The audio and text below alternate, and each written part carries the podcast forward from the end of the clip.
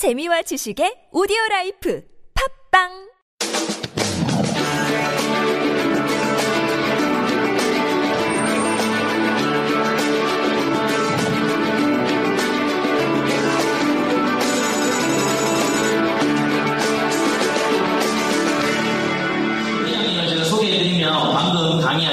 그리고 앞으로 쭉 강의하실 분들을 그 강사들을 이렇게 가르치는 그런 가르치는 왕강사십니다. 왕강사. 그래서 여러분들 기대하셔도 좋고요. 매주 매주 어, 기대 어, 기대를 가지고 오시면 참 좋을 것 같습니다. 왕강사인 것만큼 여러분들 박수와 함성을 어, 왕처럼 왕처럼이라고 두 배 정도 크게 쳐주시면 네, 또 귀한 어, 좋은 강의를 해주실 것 같습니다. 우리 김병철 소장님 모시겠습니다.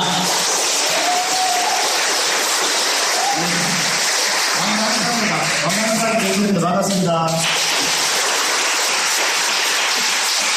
제가 말씀 안 드리려고 했는데 앞에 강의하시는 분이 소개를 그렇게 해주시니까 앞에 강의하시는 분이 이제 저한테는 일종의 제자 개념이 되잖아요, 그죠? 근데 저는 이렇게 제가 강의할 때는 하나도 안 들리는데 앞에 저한테 배우신 분이 강의하면 왜 그렇게 긴장이 되는지 모르겠어요. 그래 앞에 앉아서 혼자 긴장 굉장히 하고 있었네요. 어, 이 얘기가 썰렁한 얘기입니까? 우리가 그렇죠. 네. 어, 저는 지인투댄 회장이고요. 오늘은 첫 학, 여기서는 첫 시간이라서 이 지인투댄이 어떻게 어, 탄생했고, 그리고 제가 왜 이 지인투댄을 하게 됐고, 이런 얘기를 좀 어, 드리려고 합니다. 근데 제가 천상이 별로 안 좋았나봐요. 여러분 별로 반가운 표정이 아니에요. 왕강사라서 머리도 왕크죠? 네, 맞습니다. 이, 가지고 계신 그 소개에 나오는 사진이죠, 맞습니다. 너무 잘 나와서.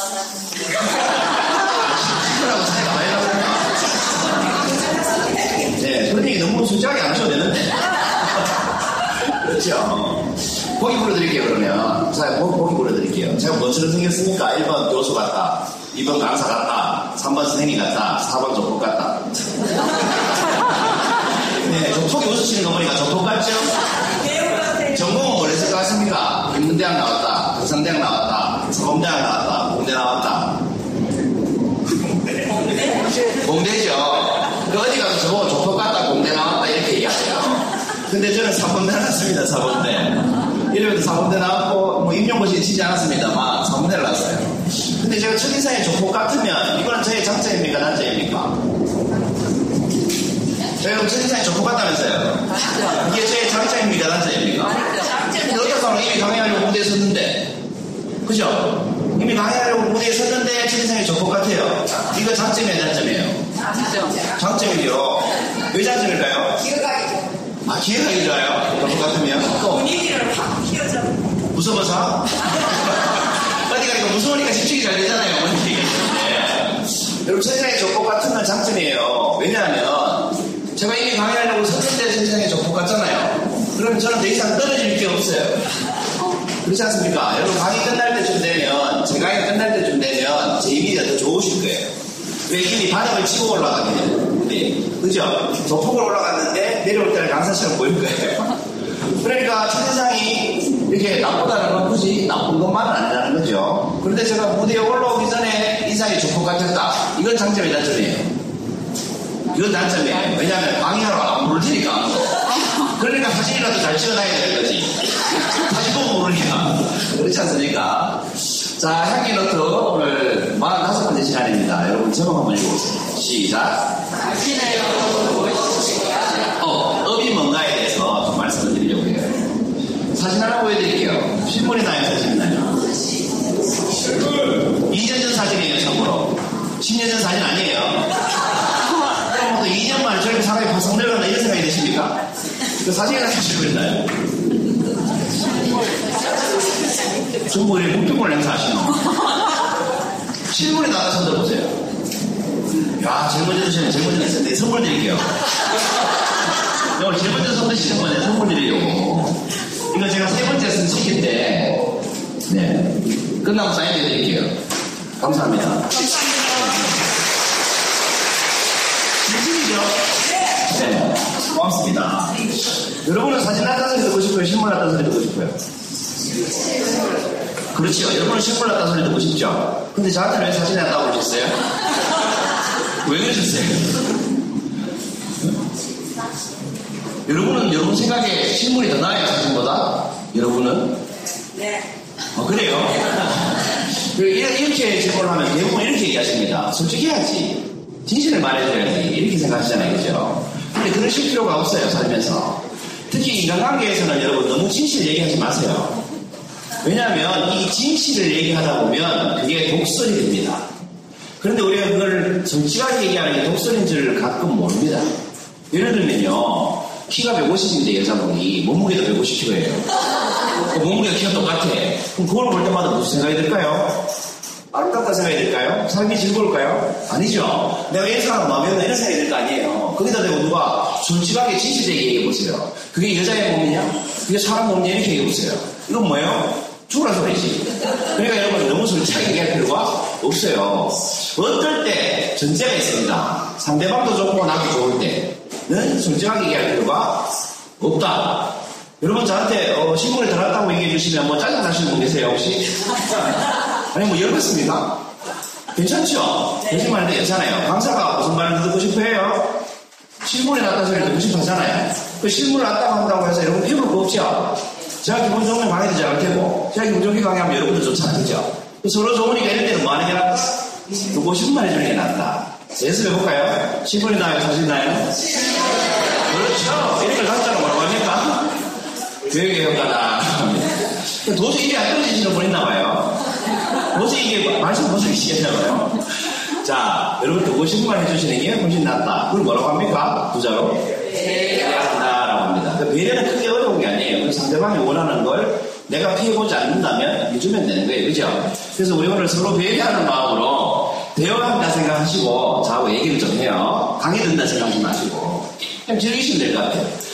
제가 이거 원래 이 강의하기 전에는 아이티 업체의 기술 영업 사원이었습니다. 이 교육 사원 하기 전에. 삼 년 왔지만 아이티 업체에 들어갔어요. 벤처 기업에. 아이엠에프 때. 원서 이십오 군데 넣었는데 면접 보러 오라는 데가 한 군데도 없었어요. 그때 저 당시, 그, 그 당시에 제가 이런 자신감이 있었어요. 면접만 보면 함께할 자신이다. 그런데 아무도 면접 보러 오라고 안 하는 거예요. 그래서 대학교 취업 지원센터에 가니까 그 공공안을 하라고 벤처기업에 아이티 기업인데 어, 신입사원을 모집하는데 기술영업사원을 모집한대요. 그런데 원서 접수를 우편으로 하래요. 그래서 이 우편으로 하면 또 면접 보러 오는 소리 듣기가 힘들 것 같아요. 왜냐하면 제가 서울대 출신이 화학 전공이었거든. 그러니까 아이티 업체에서 저를 채용할 리가 없잖아요. 그래서 원서를 들고 회사를 찾아갔어요. 어떻게 오셨냐고 묻길래 면접 보러 왔습니다 그랬어요. 원서 내가 왔습니다. 면접 보려고. 그랬더니 사장님하고 약속하셨네요. 말했다고 그랬어요. 약속하면 거짓말을 했겠지. 그래서 약속 안 했다고 그랬어요. 그랬더니 잠깐 기다려보세요 하더니 사장님 방에 들어갔다, 들어갔다 나오더니 사장님이 면접 보자고 했대요. 그래서 생애 처음으로 면접을 왔어요. 스물여섯 번째 원세는 넥사에서. 그리고 면접을 보는데 이제 아이티에 관한 질문을 할 거 아니에요. 열 대까지 이렇게 질문 받은 것 같아요. 제 대답은 정말 한결같았어요. 모르겠습니다. 모르겠습니다. 처음 듣는 말입니다. 모르겠습니다. 모르겠습니다. 한 열댓 번 하고 나니까 사장님이 기가 막힌다는 표정으로 이렇게 부르시는 거예요. 도대체 원서 왜 냈어요? 그래서 제가 이렇게 얘기했습니다. 자신있게. 그럼 자신있게 틀리니까 나아요. 그죠? 자신있게 모르는 건 배우면 되지 않습니까? 저 금방 배웁니다. 그렇게 얘기했어요. 그랬더니 표정이 바뀌더라고요. 자기 표정이. 그러더니 연봉 얼마 받고 싶습니다 물으시는 거예요. 아 이거 좀 가능성이 있죠 이제. 그래서 연봉은 팔억만큼 받고 싶습니다 그랬어요. 왜냐하면 저는 사장되는 목표였거든요. 굉장히 가기 싫었어요. 왜냐하면 대학교 때 뭐 학회장하고 초학생이랑 선거 나가서 선거운동하고 이렇게 다 했으니까 남매 티딩이 너무 싫었어요.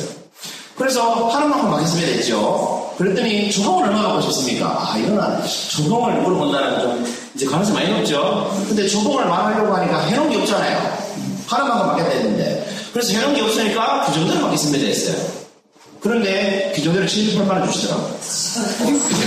칠십팔만 원 받고 일 년을 다녔습니다. 그 회사에. 거의 열두 시쯤 퇴근을 하고 그랬던 것 같아요. 여기 집사람도 와 있는데 네? 거의 열두 시쯤 퇴근을 했던 것 같아요. 그런데 제가 그 회사에 삼 년 뒤에 이사가 됐잖아요. 이사 뭔지 아시죠? 이사 가는 거 말고 이사. 여기 이사 되려면 사원으로 출발하면 그다음 뭐예요? 승진? 대리죠? 주임 있는 회사도 있고 대리는 뭐예요? 맞아. 사장단 뭐예요? 차장이죠. 차장 다음에 부장. 부장단 뭐예요? 이사. 그 이사 되려면 승진 몇 번 해야 돼요? 여섯 번. 근데 제가 삼 년 만에 이사 됐어요. 이게 무슨 뜻이에요? 일 년의 전쟁을 두 번씩 했다는 뜻이죠. 그래서 는 대리도 못 따라갔고 부장도 못 따라갔어요. 바로 임원이 되기 때문에. 임원되고 한 일 년 지나니까 제공이 삼성전자 십오 년 달리신 분보다 많더라고. 대박. 누가 그때 판공비만 백이십만 원이었어요. 판공비 뭔지 아시죠? 임원들한테 보증카드 중에 쓰라고 있는 거. 판공비가 제가 백이십만 원이었습니다. 그때 깨달은 게 있습니다. 조원에서 다닐 필요 없구나. 내가 어떤 사람이냐가 더 중요하구나. 여러분 자신들 뭐 조원에서 다니라고, 다니라고 이렇게 억지로 하실 필요 없어요. 왜냐하면 큰 기업에 다녀도 십오 년 다닌 사람보다 제공이 많잖아요. 그죠? 내가 어떤 사람이냐가 중요하지 어떤 회사에 다니냐는 별로 중요하지 않다는 겁니다. 왜 그러냐면 여러분 김연아 선수가 피겨의 여왕 아니에요? 그렇다고 대한민국 피겨 강국이었습니까? 불모지잖아요. 그런데 김연아라는 선수가 딱 나타나니까 대한민국이 뭐가 돼요? 피겨 강국이 되는 거예요. 피겨 강국에서 태어날 수업 피겨 여왕이 되는 게 아니죠. 박진환 선수가 수영에 단연이 되니까 대한민국이 뭐가 돼요? 수영에 강국이 되는 거 아니에요. 그래서 좋은 조직에 들어간다고 해서 내가 좋은 사람은 아니죠. 그렇지만 내가 좋은 사람이면 어떻게 됩니까, 여러분? 내가 속한 조직이 좋은 조직으로 바뀐다는 겁니다. 여러분, 가족이 별로 불러라고 해도요, 내가 훌륭한 가족이 되면 우리 가족이 뭐예요? 빛나는 가족이 되는 거예요. 그래서 어디에 속해 있냐가 중요한 게 아니고, 내가 어떤 사람이냐가 더 중요하다는 걸 그때 깨달았습니다. 그러니까 굳이 큰 회사 다닐 필요가 없더라고요. 그렇지 않습니까? 또 조금 회사 다니다 보니까 일도 많이 배우게 되죠. 그러니까 나와서 창업할 때도 도움이 많이 되죠. 아무튼 그 당시에 대구 서울을 이렇게 왔다 갔다 할 때, 어, 서울에서 대구에 오면 택시들이 동대문입니다. 택시들이 이렇게 줄을 쫙 서 있잖아요. 그렇죠? 근데 제가 사무실이 동구정장 근처에 있었거든요. 걸어가면 십오 분 정도 되잖아요. 근데 그날은 좀 급한 데서 택시를 탔습니다. 택시를 탔는데, 이 택시기사님이 동구정장 갑시다 하는 소리 듣자마자 안색이 확 바뀌는 거예요. 왜 그랬어요? 한 한 시간 됐었나봐. 근데 손님이 타더니 동구정장 가게 그 기본 요금이거든. 그때 아마 천팔백 원이었을 거예요. 기본 요금이 어제 데이터 보니까 이천팔백 원이 돼요. 많이 올랐대. 하여튼 천팔백 원이에요 그래서 가는데 기사님이 다른 사람이 다 끼어드니까 갑자기 끼어드신 분 집안을 게시판 만드는 거예요. 근데 끼어드신 분이 그 게시판 되고 있다는 걸 알아요, 몰라요? 그 욕을 누가 다 듣고 있어요? 제가 듣고 제가 제가 저하고 자기하고 분이 듣는 거죠. 그렇지 않습니까? 끼어든 사람은 못 들고. 그러니까 여러분 운전하시다가 열받으면요 욕하지 마세요 혼자. 그럼 내가 나한테는 욕이지 않아요. 끼어든 사람은 못 듣거든. 근데 욕 정말 하고 싶으면 차 옆에 차고 정말 내라봐라 하고 대답을 했어요. 그래야 놀러오라지 않습니까? 아무튼 이게 기분이 별로예요. 자꾸 짜증내고 뭐 욕하고 이러니까. 그리고 도착했는데 요금이 천팔백 원. 잔돈 이력은 있잖아요. 받았을까요? 안 받았을까요? 저 받았어요. 짜증나서. 받았어요. 받았어요. 이거 받았거든요. 근데 원래 저는 택시를 타면 삼천백 원에 넘으면 구백 원을 안 받아요. 돈이 많아서 그런 게 아니고 택시 기사님들의 준수입원이 그거 아닙니까? 잔돈. 근데 그걸 받으면 안 받으면 구백 원을 안 받으면 이 기사님 세상이 굉장히 행복해집니다. 그 행복한 표정을 보면 저도 행복하잖아요. 그 구백 원의 가치가 있어요. 또 경기가 어려울 때는 좀 놀 필요가 있을 것 같아요. 근데 이백 원 받았어요. 짜증나니까. 이백 원 받으니까 이분이 기분이 더 좋아졌겠어요? 더 짜증나겠어요? 더 짜증나겠지. 인사도 안 하더라고. 그럼 이분 다음 손님 타면 인사해요? 안 해요? 안 하죠? 잔돈 받아요? 못 받아요? 못 받죠? 이번 일과가 어떻게 돼요? 짜증내고 잔돈 못 받고, 짜증내고 잔돈 못 받고, 하루 종일 짜증내고 잔돈 못 받고. 이렇게 하루를 보내는 거예요. 제가 너무 궁금해가지고 실험을 해봤습니다. 친절한 택시 기사님하고 아 친절한 택시 기사님하고 월 수입이 얼마 정도 차이 나나 제가 한 몇 달 동안 계속 택시 탈 때마다 물어봤어요. 그랬더니 진짜 삼십만 이상 차이 납니다. 팁 받는 수준이 다르거든. 정말입니다. 여러분 다 물어보세요. 택시 타시면 좀 불친절한 택시한테 한 달 얼마 보세요 물어보시고 친절한 기사님한테 얼마 보세요 물어보세요. 수입이 한 삼사십만 차이가 나요. 그러니까 뭐예요? 즐겁게 일하면 돈이 따라온다는 말은 사실인 거죠. 제가 그걸 증명할 수 있는 사례를 하나 말씀드릴게요. 태어나서 제일 친절한 택시 기사님이었던 것 같습니다. 택시를 탔는데 그분이 백발이었습니다. 연세가 육십삼 세라고 하대요. 그분은 운전을 하시는데 콧노래를 부르면서 너무 신나게 운전을 하시는 거예요. 그리고 저한테 너무 친절하게 인사를 하시는 거예요. 그래서 제가 여쭤봤습니다. 기사님 뭐가 그렇게 신나십니까? 그랬더니 기사님 말씀이 아 신나게 좀 뭐가 있습니까? 그게 무슨 말씀이세요? 나는 택시 타고 운전하면서 구경 다니는 게 정말 재밌는데 안 좋을 게 뭐가 있냐고. 이분은 놀러 가는 기침이에요. 놀러 가는 기침이고, 손님이 팔공산 가자고 그러면 팔공산 공연에서 좋고, 시내 가자고 그러면 시내 공연에서 좋은데, 이 내리는 손님들이 돈 준대, 돈 준다. 그 자기는 하루 종일 자기하고 있는 꿈을 도움받으면서 하니까 너무 사는 게 재밌대. 여러분 일리가 있죠? 그래서 여쭤봤잖아요. 즐겁게 일하시니까 돈이 따라오죠? 그랬더니, 맞죠? 하면서 예를 들어주시는데, 여기가 어딥니까? 팔공산 순환도로. 뭐, 동화사 올라가는 길이에요. 그죠? 벚꽃이 예쁘죠? 있었던 얘기를 해주시는데, 그, 대구 동성로 아시죠? 그래서 손님을 한 명 태웠는데, 이 손님이 팔공산 동화사 시설주고 식당 주인이래요. 그래서 거기를 가세요.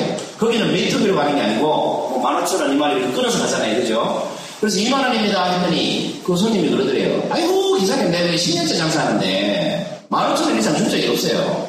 깎아달라는 거지. 그 기사님이, 입장이 뭐예요? 보통 사람도 안 된다 할 텐데, 이 사람이 팔공산에 놀러 갈 일이 생긴 거예요. 그래서, 그럼 뭐, 나들이 사람과 가이시도 뭐, 사라고 그랬어요. 그래가지고, 나들이 가듯이 이제 타고 가는데, 가다 보니까 이게 너무 벚꽃이 예쁜 거예요. 그래서 기사님이 물어봤대요, 손님한테. 손님, 우리 내려서 벚꽃 구경 좀 하고 안 갈래요? 물어봤대요. 뭐, 자꾸 매장에 올라가는 것도 아니고. 그랬더니 또 손님이 신기하게, 그럽시다, 그렇지도, 내리더래. 이 사람 어디 사는 사람? 팔공산 사는 사람. 저도 동네 구경에서 내리래요. 좀 이상하다 생각했어요. 근데 더 이상한 짓을 하더래요. 내려가지고 이 벚꽃이 바람 불면 막 이렇게 눈썹 날리잖아요. 이걸 손바닥에 받아가지고 냄새 맡고 뿌리고 혼자 요만한 짓을 하더래요. 한 오 분을. 그래, 기사님이 이걸 쳐다보면서 두 가지 생각이 들더래요. 야, 이거 내가 오늘 써봤네. 이 사람이 이 동네 사람 아니네. 십 년 동안 장사한 사람 아니네. 이런 생각이 들더래요. 저 동네가 뭐 그래 좋아합니까? 두 번째 든 생각은 이거래요. 내가 만약에 써본 게 아니면 인간 정신이 아니네. 이런 생각이 들어요. 그리고 이 사람 이사 가면서 갔대요. 가서 이제 식당 앞에 딱 내려주니까 이 손님이 있지 않습니까? 삼만 원 주더래요. 그리고 기사님이 어, 만 원씩 받기로 했는데요. 그랬더니 어, 내가 아는데 기사님 너무 감사하다. 근데 기사님 덕분에 오늘 내가 우리 동네 일 위 예쁜 점을 참아놨습니다. 그러면서 감사하다고 약속하지만 좀 받아주시면 안 되겠냐고 부탁하면서 만 원씩 주더래요. 그래서 그런 거 받아주지요. 그거 받았는데. 그러고서 내일 잔돈 팔 명을 안 받았어요. 감사합니다. 인사하고. 말씀 잘 들었습니다. 덕분에 즐겁게 갔으니까. 이분 돈 많이 벌죠? 그렇지 않습니까? 여러분, 여기서 우리가 중요한 업과 직의 차이가 있습니다. 앞에 택시 기사님 있죠? 제가 말씀드린. 이 택시 기사님의 직업이 뭐예요? 제가 다 가르쳐 드리고 질문합니다. 택시 기사잖아. 어렵지 않죠? 이 택시 기사님 하시는 일은 뭐예요? 택시 운전이죠. 그냥 운전이 아니고 택시 운전. 택시 운전 왜 합니까? 돈 벌라고. 포로처럼 뭐였습니까? 돈이었던 거예요. 천팔백 원짜리. 천팔백 원짜리 돈이었던 거예요. 돈이 안 되니까 어때요? 짜증을 내는 거예요. 괜히 엉뚱한 사람 제가 기지만 만들고. 돈이 안 되니까. 만약에 제가 품위가 좀 있으면 어땠을까요? 아주 친절하게 욕 안 하고 잘 갔을 겁니다. 그죠? 그리고 앞에 택시사님은 돈 벌라고 택시 운전을 하는데 돈 안 되는 인간이 탔으니까 이게 돈으로 보이는 거죠. 맞죠? 이게 직이에요. 택시기사에서 택시 운전하는 사람, 직으로 사는 사람, 우리가 말하는 직업으로 사는 사람. 그런데 두 번째 택시기사님은 어떻습니까? 그냥 운전하는 자체가 즐겁죠. 이분은 하는 일이 뭐예요? 직업은 택시기사 똑같습니다. 하는 일은 뭐예요? 놀러 다니는 거예요. 구경 다니는 거예요. 이분은 택시 운전하는 사람이 아니고 구경 다니는 사람이에요. 구경 다니는 사람은 뒤에 타는 손님이 누구예요? 같이 놀러 다니는 사람이에요. 같이 놀러 다니는 사람은 우리가 뚱하게 갑니까? 이박하면서 갑니까? 그러니까 이분은 누가 타도 이박을 하는 거예요. 있었던 얘기하고 재밌는 얘기하고. 그런 거예요. 하는 일이 틀리죠. 이런 걸 우리가 업으로 산다라고 합니다. 업으로 산다. 읽어보세요, 여러분. 시작.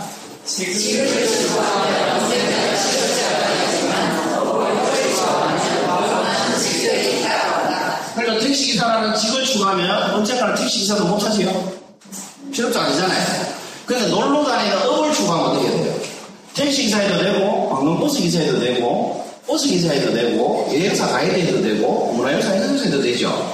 그 업을 추가하면 선택할 수 있는 직업이 정말 많습니다. 이게 직과 업의 차이입니다. 여러분 이론적으로 업을 이해하려고 하지 마시고요. 이 느낌으로 느껴보세요. 이론적으로 설명하면 굉장히 힘들어요. 그러니까 느껴보세요. 업과 직의 차이를 아시겠죠? 여러분 중에 누군가가 도서관에서 사서 홍보를 하신다. 이게 직으로 보면 뭡니까? 사서지요. 하는 데는 뭡니까? 사서분들이 뭐 하십니까? 네? 칠증리가 낮춰요. 그럼 사성분이 하는 일은 칠증리죠. 근데 그걸 이십 년 하면 하고 싶으면 하겠어요. 하기 싫어요. 근데 왜 해요? 돈 벌려고 하는 거예요. 돈 벌려고 하는 거예요. 근데 재미가 없죠. 근데 사서를 업으로 한번 표현해볼까요? 사서가 하는 업이 뭐예요? 업. 칠증리를 하면 누가 돈을 받아요? 시민들이 돈을 받겠지. 시민들이 어떤 돈을 받아요? 자기가 보고 싶은 책을 언제든지 쉽게 찾아서 지식과 행복을 느낄 수 있게 해주는 일을 하는 거죠. 그 업으로 표현하면 사서의 일은 칠증리가 아니고요. 시민들에게 행복을 전하는 일을 하고 있는 거예요. 자부심 생겨요, 안 생겨요? 생겨요. 생겨요. 그럼 그 사서일이 어때요? 재밌어요. 재밌게 사서일 하는 사람은 어때요? 시민들한테 인기가 좋아요. 그러다 보면 언젠가 상을 받은 날이 와요. 시민의 추천으로. 그렇게 되는 거예요. 나를 위해서 뭐가 더 좋아요? 지구로 사는 게 나아요? 업으로 사는 게 나아요? 업으로 사는 게 훨씬 낫습니다. 그래서 제가 강의 배우시는 분들한테 늘 얘기합니다. 강사가 강의를 하려고 강의를 하지 마라. 업이 있어야 강의를 하는 자격이 있는 거다. 강사가 강의를 하려고 강의를 한다는 건 뭡니까? 돈 벌려고 강의를 하는 거죠. 지구로 강의를 하면 강사는 돈 벌려고 강의하는 거 아니에요.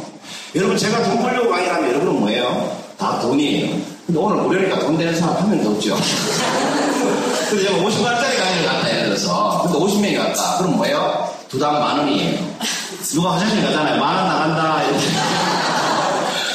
이만 원 졸고 있네. 이렇게 되는 거예요. 돈으로 보면. 근데 업으로 보면 어때요? 그럼 제 업이 뭔지 아셔야 되겠죠? 제 업이 이거예요. 읽어봐 주실래요? 시작.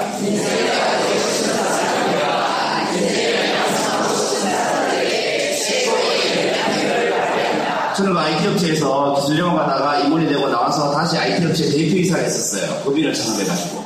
그 대표이사 창업을 한 다음부터 그 일이 하기가 싫어 죽겠는 거예요. 그때부터 방황했어요.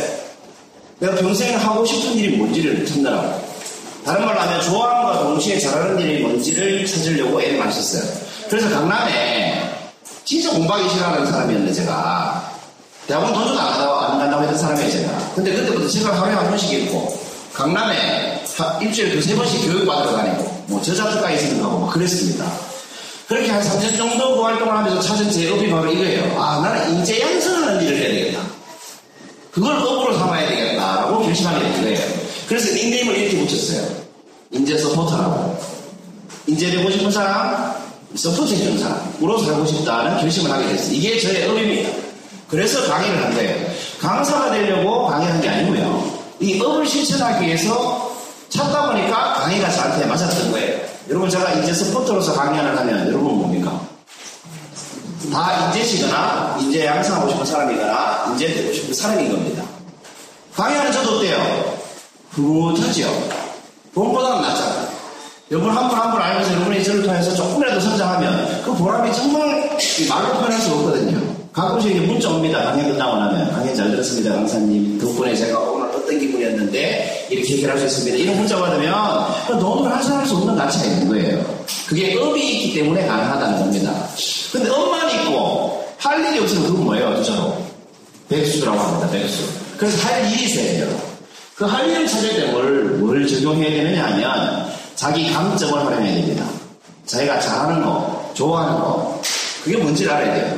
그래서 제 자신을 가만히 돌아보니까 저는 어릴 때부터 무대치질이 될 것 같아요. 초등학교 때부터 앞에 나가면 떨지 않아요. 저 여기서 있는 모습들만 안 떨죠. 그래서 사람 많을수록 안 떨어요. 적을 수도 떨고. 그래서 유행에 할수록 안 떨어요. 이런 걸 우리가 타고난 재능이라고 합니다. 혹은 연습하지 않으면 떨게 되는 거.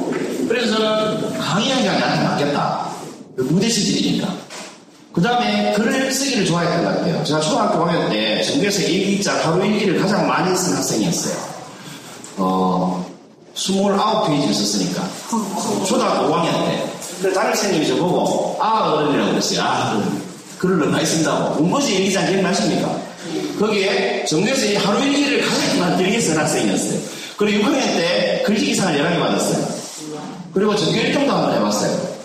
그 글짓기 대회가 방공 글짓기 대회였어요. 첫 문장이 아직도 기억이 나네요. 왜냐하면 그 전교 일 등을 했다고 최우상을 받았는데 조회 월요일날 조회 때 운동장에 조회하잖아요. 그 무대에 올라가서 저보고 읽으라고 하는 거예요. 그래서 열심히 연습을 했습니다. 첫 문장이 아 육이오였어요. 아 육이오. 그래가 하루 종일 연습을 했는데 그 다음날 비 오는 거 있죠. 그래가지고 못했어요. 그래서 어쨌든 아 육이오가 기억이 납니다. 좋아했었던 거죠. 근데 그거를 사회생활하고 공부하고 이러느라 까먹고 살았던 거예요. 제가 좋아하고 잘하는 일이 뭔지를. 그래서 그걸 삼십 대 중반에 대해서 해산했다는 거 아닙니까? 그리고 시작한 게 강연이고 책쓰기예요. 그래서 지금은 책을 이렇게 세 권을 썼습니다. 그리고 이 강연하는 모습은 그 평창의 알펜시아 리조트에서 선생님이 찍어주신 사진이에요. 그 이렇게 지금 살고 있어요. 성공했죠? 네. 돈을 얼마 벌든 말든 그게 중요한 게 아니고, 내가 하고 싶은 일을 하고 있다는 자체가 여러분 뭡니까? 성공했죠? 그리고 여러분 보면 얼마나 감사한지 몰라요. 제가 지금 좋아하는 일을 하는데 여러분이 들어주시니까.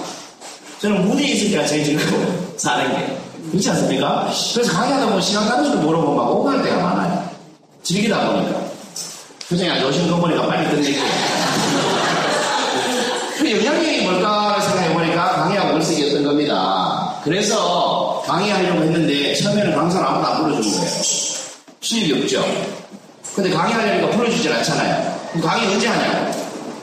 그렇지 않습니까? 그래서 안 되겠다 이거. 내가 강의를 만들어서 해야 되겠다 하고 강좌를 만들었습니다. 그때 만든 강좌 이름이 나만의 인생 전략 만들기라는 강좌입니다. 여러분 브로시에 보시면 맨 왼쪽에 있는 프로그램 아직도 해요. 그때는 단체로 수업을 했습니다. 열다섯 명 정원. 그 일 기를 열다섯 명 정원했는데 일 기가 왜 열다섯 명이 왔냐면 지인들만 남아와요. 그래서 열다섯 명이 됐어요. 근데 삼 기쯤 넘어가니까 신청자가 세 명밖에 없어요. 근데 그 세 명 중에 강의하는 강의를 날 한 명 온 거예요. 신청 세 명 했는데 한 명이 온 거예요. 그 한 명이 저를 보고 이렇게 질문을 했어요. 강의장에 혼자 떠보니까 저보고 이러대요. 강사님, 저 수업 들은 걸 알 테니까 집에 가면 안 됩니까? 이해되더라고, 이해되더라고. 근데 저도 그 수업을 하기가 싫더라고요. 왜냐하면 회의감이 들어요. 이거, 그게 아침 아홉 시부터 제 일곱 시까지 하는 아홉 시간짜리 강의 있어요. 근데 한 명 안처럼 아홉 시간 강의가 저도 싫더라. 근데 이거 한 명 안처럼 아홉 시간 강의를 하면 적자에 대관료가 들어가요, 대관료가. 수강생이 한 열 명 정도 와야 적자인데. 그래서 회의감이 막 드는 거예요. 내가 이 짓을 왜 하고 있지? 이게 하고 싶은 일이 이런 건가? 이러면서 회의감이 들었어요. 근데 두 번째 든 생각은 뭐였냐면, 아, 이거 기회다. 기록 세울 기회가 아니라 기록 세울. 대한민국에서 한 명 안 차고 아홉 시간 강의한 강사는 없다, 이거죠. 그래서, 아, 이거 한번 해봐야 되겠다. 그러면 내가 유명한 강사가 됐을 때 이런 말 할 수 있겠구나. 여러분, 저는 십 년 전에 한 명 안 쳐놓고 열강했습니다. 포기하지 않았습니다. 그렇기 때문에 지금 여러분 앞에 서 있습니다. 이 말할 기회가 왔다라고 생각했어요. 지금 여러분도 마찬가지죠. 제가 그때 포기했으면 여러분하고 저하고 볼 일이 없습니다. 그래서 그 강의는 했다는 거 아닙니까? 아홉 시간 동안. 하기 전에는 제가 더 힘들 줄 알았어요. 왜? 저는 스스로 잘 맞아 있으니까. 근데 실전에 해보니까 누가 더 힘들다? 책상도 이거 비슷했다, 그때 강의장에. 그래서 선생님하고 저 정도 사이 돼요, 우리가. 그분 앉아있고 저는 수수했어요. 누가 더 힘들었어요? 울고 있는 거 보이죠? 이 사람이 훨씬 힘들었다, 훨씬. 왜냐하면, 씻어줄 데가 없어, 진짜. 제가 친구들 생각하고 지금 어떻겠어요? 이분이 미치려고 하는 거 있죠? 천장마다, 책상마다, 뭐, 너무 힘들어하는 거예요. 그리고 두 시간 좀 지나니까 도저히 안 되겠는지 항의성 질문을 합니다. 제발 질문 좀 그만하시면 안 되니까. 제가 자꾸 물어대니까. 그럼 나만 인생 전략이가 뭐, 전략 만들기가 뭐냐면, 내가 좋아하는 게 뭐냐, 잘하는 게 뭐냐, 그럼 이런 거거든. 그래서 계속 물어야 되잖아요. 그래서 계속 질문을 해대니까 이 사람이 두 시간 동안 혼자 대답하다 지쳐가지고, 제발 질문이라도 하시면 안 됩니까? 그래서 제가 다시 물었습니다. 질문하지 말아야 했는데. 다시 이렇게 물었습니다. 그럼 누구한테 물어봅니까? 학생이 당신밖에 없는데. 그러니까 이분이 계속 했어요. 계획을 했잖아요. 저녁을 저녁 시에 집에 가면서 저보고 이러대요. 강사님, 감사합니다. 모두 감사합니다. 너무 많았더라고. 그랬더니 생각해보니까 덕분에 저는 개인 레슨을 잘 안 받은 것 같습니다. 맞아요. 여러분 개인 레슨 아홉 시에 갔으면 수강료가 열 배인데 개인 레슨 잘 받았습니다 하고 가는 거 있죠. 그런데 제가 정말 더 감사한 게 있었어요. 처음에 이걸 시작한 이유는 뭐예요? 기회다. 어? 기록세울 기회다. 이렇게 생각하고 했는데 그게 아니었어요. 해보니까 더 큰 게 들어있었어요. 더 소중한 걸 얻었어요, 그날. 그게 뭐냐? 저는 그날 이후로 강의가 너무 재밌어요. 두렵지가 않아요. 왜냐하면 어디 강의를 하러 가도 한 명 이상 앉아있더라는 거예요. 세상에 반 명이 오지 않잖아, 반 명이. 사람 반찬하고 이렇게 같이 앉죠. 한 명 이상 앉아있는 거예요. 오늘 지금 한번 보자. 한 칠십 분 되나? 너무 기쁜 거예요. 그런데 아홉 시간 강의가 아니에요.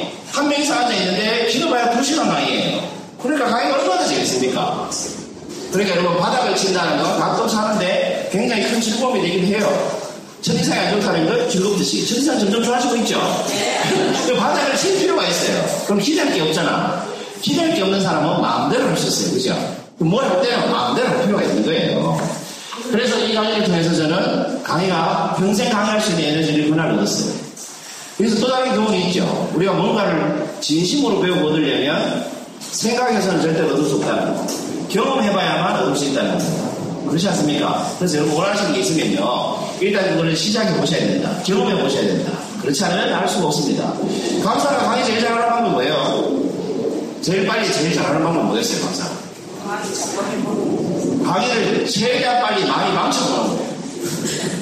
강의를 잘하려고 하기 때문에 첫 강의를 안 하려고 해요. 준비되면 하려고 해요. 제가, 제가 맨날 듣는 말이에요. 강의할 준비가 안 됐어요. 아직 실력이 없어요. 이렇게 얘기하죠. 그러니까 그분은 실력이 있는 날이 없어요. 왜? 강의를 해야 실력이 쌓이는데 실력 쌓아서 강의하려고 하니까 실력 쌓일 날이 없지. 그러니까 강의를 잘하려고 하면 강의를 망칩니다. 그런데 강의를 망치려고 작정하고 강의를 하면 망칠 수가 없습니다. 망치는 걸 목표해 보면 마음이 편하거든. 기대할 게 없잖아요. 그럼 말이 자연스럽게 나오고 말이 자연스럽게 나오면 청중은 좋아합니다. 그것도 어색해 하는 방송이고 그렇지 않습니까? 그렇다고 제가 지금 망치려고 하는 건 아니에요. 어쨌든 이, 이 경험을 통해서 강의에 힘을 얻었고 그래서 북텔링이라는 걸 시작했어요. 북텔링이 뭐냐? 아무도 강의를 안 불러주니까 책 읽고 강의해야지. 책 한 번 읽고 특강으로 북텔링 한 번 하고 제가 돈 내서 빌리고, 그러니까 제 강좌비 제가 내고, 돈 쓰면서 강의한 거지, 돈 쓰면서. 그렇게 북텔링을 하기 시작했어요. 여기는 경험한 겁니다. 이천팔년 이월 이십팔일날 일 회 북텔링을 했어요. 그리고 그 북텔링을 칠년 육개월째 하고 있어요. 오늘이 칠년 육개월째 되는 날이에요. 팔월 이십팔일이니까. 계산해보니까 그렇더라고요. 이 북텔링을 계속 하다 보니까, 구십오회쯤 해보니까 지지텔링으로 이름을 바꿔야 되겠다는 생각이 들었어요. 뭐 저작권도 문제가 되고 또 수준도 높여야 되겠고 그래서 지식텔링이라는 게 생긴 거예요. 그 지식텔러들이 모이니까 뭐 한국 지식텔러협회가 된 거예요. 제가 초대 회장이자 마지막 회장이에요. 지식텔러협회가 된 거예요. 이 협회를 만들고 이제 지식텔러 양성이라는 걸 양성이라는 걸 하게 되잖아요. 협회 만들어 보니까 어 나도 북텔링 한번 해봅시다. 배우겠다는 분이 생기기 시작했어요. 그 외부 강의는 안 들어와도. 그래서 제가 이제 가르쳐드리기 시작했어요. 강의하는 방법을. 그러다 보니까 북텔링도 가르쳐드리고 지인투댄도 가르쳐드리게 됐어요. 그러다 보니까 신문에 이렇게 강사 가르치는 왕강사라고 기사가 난 적이 있어요. 그래서 아까 사회 보시는 분이 이렇게 얘기하셨나 봐요. 신문에도 나오게 됐어요. 그러다 보니까 어떻습니까? 오늘 강의하신 김상우 선생님이 우리 프로페셔널 지인투댄잖아요. 저하고 한 이년째 공부하고 계시는 것 같아요. 그죠? 몇 점입니까 여러분? 사백십팔회째 지인투댄을 하고 있는 거예요. 뭐 때문에? 이력시 때문입니다. 시민을 위해서 지인투댄을 하고 있어요. 이 용암도산 사진이에요. 뭐 때문에 이게 가능해졌겠습니까? 바로 처음에 말씀드린 저의 업 때문입니다. 인재를 서포트해야지라는 업이 없었다는 말입니다. 저는 이 지인투댄을 사백십팔회까지 끌고 오지 못했을 겁니다. 왜? 돈 안 되니까. 이 지인투댄은 아직도 돈이 안 됩니다. 여러분도 무료로 해줬잖아요. 그런데 그보다 더 큰 가치를 갖고 있습니다. 그게 바로 업이라는 거죠. 그 업을 실천하면서 살면 돈이 따라옵니다. 이 지인투댄을 하다 보니까 강의안을 미리 만들어 놓게 되죠. 저는 만들어 놓은 교환이 얼마나 많았어요. 저는 백번이라고 해도 다 다른 강의할 자신 있어요. 이미 만들어 놨기 때문에. 그렇지 않겠어요?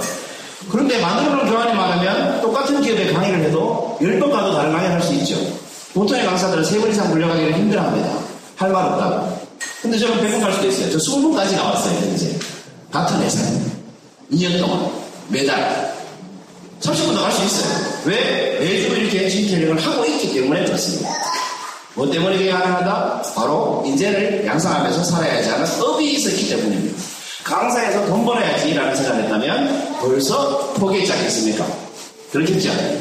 그래서 오늘 첫날에 제가 한 삼십분 정도 강의를 하는 것 같은데 다음 주부터는 진짜 향기 노트로 십오분 정도만 하려고 합니다. 마지막으로 드리고 싶은 말씀은 이거예요. 여러분의 업은 뭐냐는 거죠. 지금 당장 보셔도 돼요. 이 업이 뭔가를 생각하고 찾는 그 과정이 뭐겠습니까 여러분? 바로 행복이고 즐거움인 겁니다. 여러분 우리 오늘 스트레스 받고 내일 행복하려고 하시죠. 그죠? 오늘 화나도 참고 내일 잘 살려고 하시죠.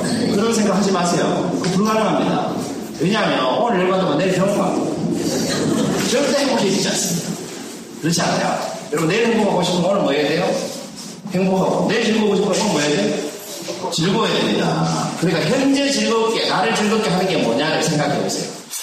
내 업이 뭘까를 생각하는 자체가 뭐예요? 즐거워야 된다는 겁니다. 업을 못 찾아서 스트레스 받을 바에는 업 없이 사는 게 낫다는 겁니다. 그래서 즐겁게 나의 업은 뭘까? 이런 생각을 하면서 다음 주까지 한 주를 보내보시면 어떨까 싶습니다. 도움 좀 되셨나요? 네. 역시 왕강사가 틀리죠? 네. 농담이고요. 지인투댄 감사합니다.